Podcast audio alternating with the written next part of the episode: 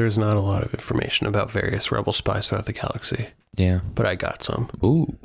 And many Bothans died to bring us this information. It's a quote. You get it?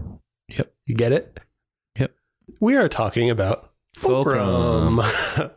There's actually not a lot of information about Fulcrum Mm-hmm. um, because Fulcrum is a spy. So Okay. why would there be a lot of information? Because Fulcrum would be a bad spy if there was. Uh, but I was interested to find Now, out. do you know? I'm going to contest that because I know so much about James Bond. He's not really a spy. Oh yeah. He's more like an agent, I guess. There's, there's books and books. What's his and middle books. name? Danger. So you don't know that much. Uh, Fulcrum, I was interested to learn, is not one person, but a title used by several rebel informants in the Hmm. years leading up to the Battle of Yavin. Hmm. The purpose of Fulcrum spies was to gather and distribute intelligence and recruit new members to the rebel cause. So, because there was such a tight imperial crackdown on free speech and happiness and, you know, just talking to your buds, you had to be very sneaky about recruitment. Um, so fulcrums were supposed to keep their identities as secret as possible and usually usually used avatars and voice modulation during transmissions, which we have seen. Hmm. Hmm. The the first fulcrum established a spy network in partnership with Senator Bail Organa. Organa had already set up a ragtag secret intelligence network, which Fulcrum took over to establish better communication between rebel cells in different locations throughout the galaxy. Around 9 BBY, there were a number of Fulcrum agents that were using a special symbol to signify their allegiance. Hmm. So we've seen this symbol in Rebels. It um, is what pops up on the hologram whenever Fulcrum is transmitting to the ghost. But did you know we've also seen it a lot In, In World of Clone Warcraft. Oh, got it. So- something from World of Warcraft. I, I actually didn't know this, and now looking back at it, I feel very silly. But Yeah. most people did not recognize the significance of the symbol, like me. But a rebel pilot named Miara Larte recognized the symbol because it's everywhere in the Clone Wars and was able to deduct the identity of the original Fulcrum from that symbol. Yeah. It. Um, don't spoil anything, but do you know the where it comes from? hmm So I got the picture. Yep. Exactly. Oh my gosh. Oh my gosh. I'm looking at a picture of the symbol and I'm looking at where it's from. Oh my gosh. So if you know who Fulcrum is, just look that up. I don't know if I. I don't know if I knew it before I knew who Fulcrum was, though. Yeah. Being honest, but like looking at it now, I'm like, oh yeah, that's where. Yeah. In retrospect, it was pretty sneaky, actually. I think it's it would have been very hard to put that two and two together Yeah. without knowing who Fulcrum was or reading a specific book about Fulcrum because they discussed this. But it's so obvious now. We are all dummies. Yeah. Good job, Dave Filoni. You fooled me. Um, so, although many Fulcrum agents are still identified, I was interested to find out that Cassian Andor, who is also known as Latin Han Solo, Yeah. from Rogue One, served as a Fulcrum agent in the Albarrio sector Hmm. a little bit before the events of Rogue One. Oh, interesting. Yep, Cool. that's all I got. Well, thank you, Rest in peace, Bothans. Bathins.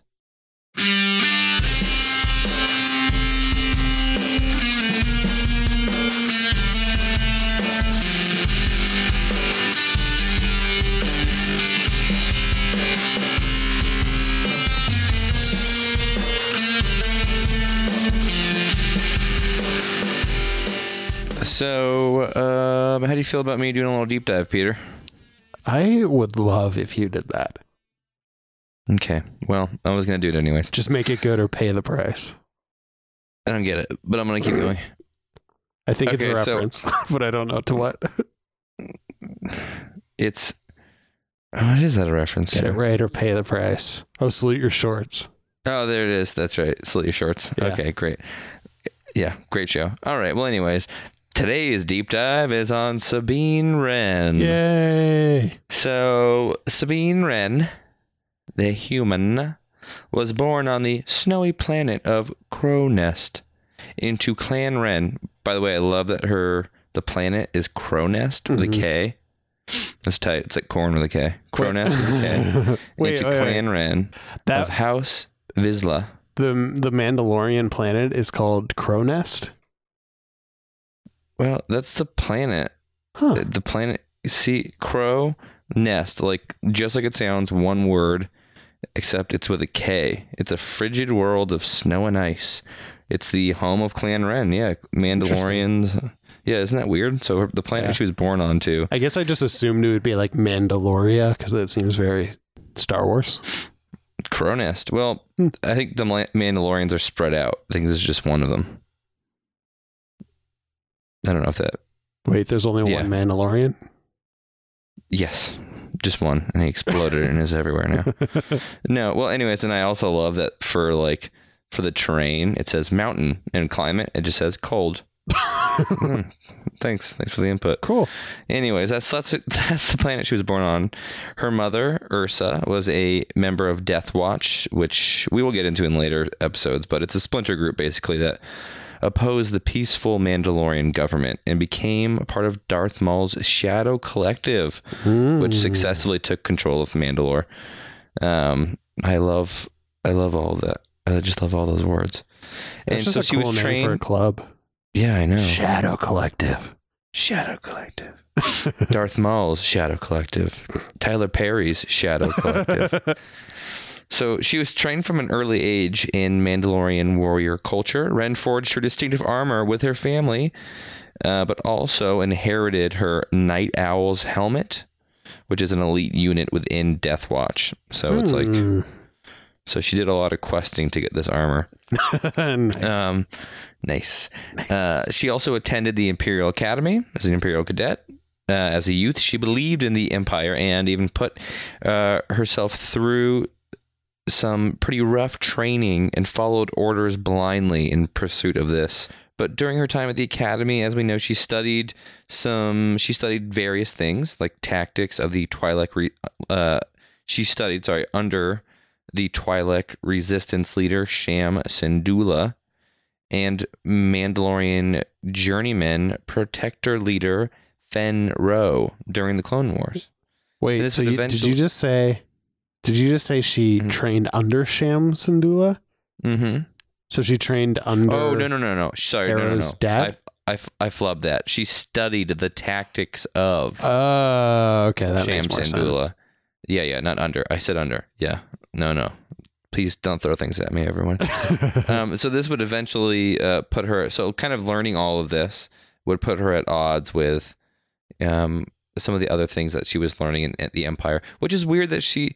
I, I feel like she must have studied this in her free time. Like Mm. this wasn't like you know a class you could take at the Empire. well, judging from this, the episode we saw at Empire School, I think the only class they have is climbing out of wells. Yeah. So this was some free time stuff. Just a lot of free time Wikipediaing. yeah. They probably have Wikipedia. So, um, yeah, when she, uh, eventually, um, she would leave the academy, um, and the empire, um, for some reasons we're not going to get too deep into because there's whole episodes in season four about this. But basically, she helped create this devastating weapon for the empire called the Mm. Duchess. What it does, I'm not going to get too deep into because we'll get there. Uh, so she escapes, she leaves. Hmm. Um, and when she spoke up initially against the empire after creating all this stuff, there was some kind of fallout for her family. Her mother, her father, and her brother ended up siding with the empire and casting her out. Her father, her father kind of became a hostage to Viceroy Gar Saxon, the emperor's hand, and the kind of imperial puppet ruler of Mandalore at the time. And her mother was forced to prove her clan's loyalty to the empire, while her brother was forced to serve in Saxon's imperial super com- uh, super commandos, so that his family could like remain in favor, because Sabine really put him in a rough a rough position. Hmm. Yeah, but anyways, um, when she was escaping from Mandalore, quick some quick thing, fun things I found out about her. She got some a good amount of help from the Wookiees. Huh. So she's always felt uh, kind of a debt to them. Um, as you know, she's kind of first and foremost a free spirited artist. and uh, Hippie. can get a job. um, yeah, she's she's many things, as are many of these characters. Um, you know, acrobatic warrior, saboteur. She's super good at explosives. She's like this artist. Um, and she is. I like this thing where they call her a splicer instead Mm. of like I'm, I'm thinking that's what they call hackers in this universe. They call them splicers. Slicer. Um, splicer. Oh, slicer, slicer, Oh, okay. slicer. Cool. Yeah. I didn't know if it was like Uh, a different thing. No, so she's a slicer, which is like, t- sounds like a hacker, I guess. Pretty yeah. much. Um, something cool about her, she carries those two blasters. Those, I don't know if it's We Star or W E S T A R, but it's like one word.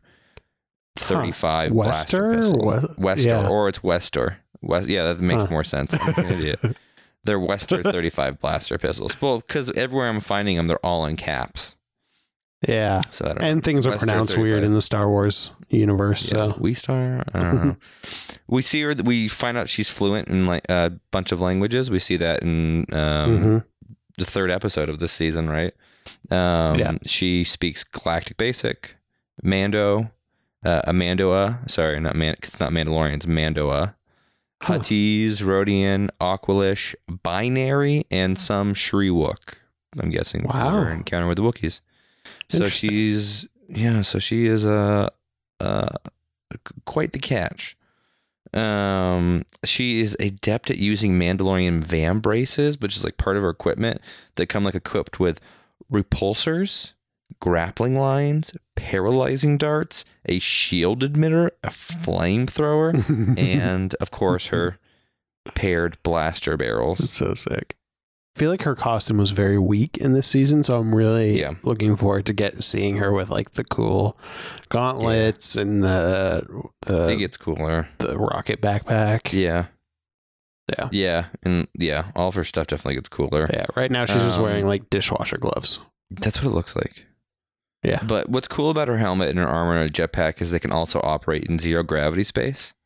Like Mhm. what you would assume a stormtrooper should be able to do, like she can do. So you'll see episodes where like they're just like Mandalorians are just like zooming through space, Yeah. which is pretty cool.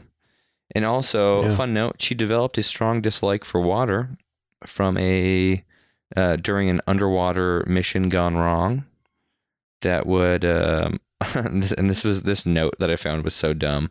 Someone was saying that they think she also doesn't like water because it washes away her art. what? Uh, I don't know, but like that note Uh. was like that's malarkey. Well, it's important to Uh. hydrate, so don't listen to Sabine. She's a bad role model. Yeah, she's voiced by actress Tiya uh, Sircar. Yeah, she's uh, on the Good Place, and she's Yes. really funny on that. I like I like her. Yeah. So yeah, like great. Yeah. Um, according to this Star Wars.com blogger, James Burns, and he's like a big time blogger for Star Wars.com. Hmm. Um, I've been reading a lot of his stuff, and he's, he has some really interesting things to say. But Sabine, so he said Sabine's uh, Wren's name was a reference to Sabine women from Roman history. And so, like, this legendary episode in Roman history influenced later Western literature and films like Stephen Vincent uh, Vincent Benet's short story, The Sabine Women, in the 1950s musical Seven Brides for Seven Brothers, which I think thought was funny. It's a lot of But brides he- and brothers. Huh, about 14.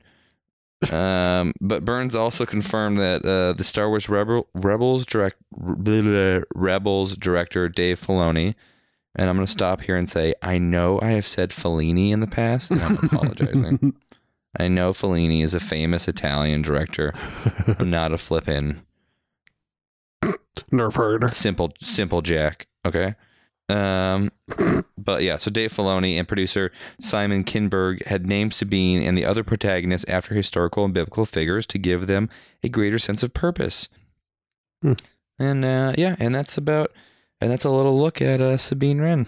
Nice. Thanks. Yeah, yeah, and there's a lot more about her as her character develops that we'll get to know. Cool. Thanks. I appreciate it. Yeah, Um, let's also say thank you to our wives for putting up Mhm. with our stuff and coming on the podcast with us. thank you. I think they did a great job, and I'm very happy that they were involved. I'm very proud. Very Yeah. proud of my wife for spotting the Jurassic Park reference I wanted to make. Yeah. I'm very proud of my wife for wanting to execute so many people. Amen. well, cool. Well, um, until next time, you know where to find us, guys. Mm-hmm. Instagram, Twitter, Yep. Facebook, Rebels, Rebels Pod. You can email us, rebels, rebelspod at gmail.com. And until next time, be brave out there. And don't look back. Don't look back. Peace. See ya.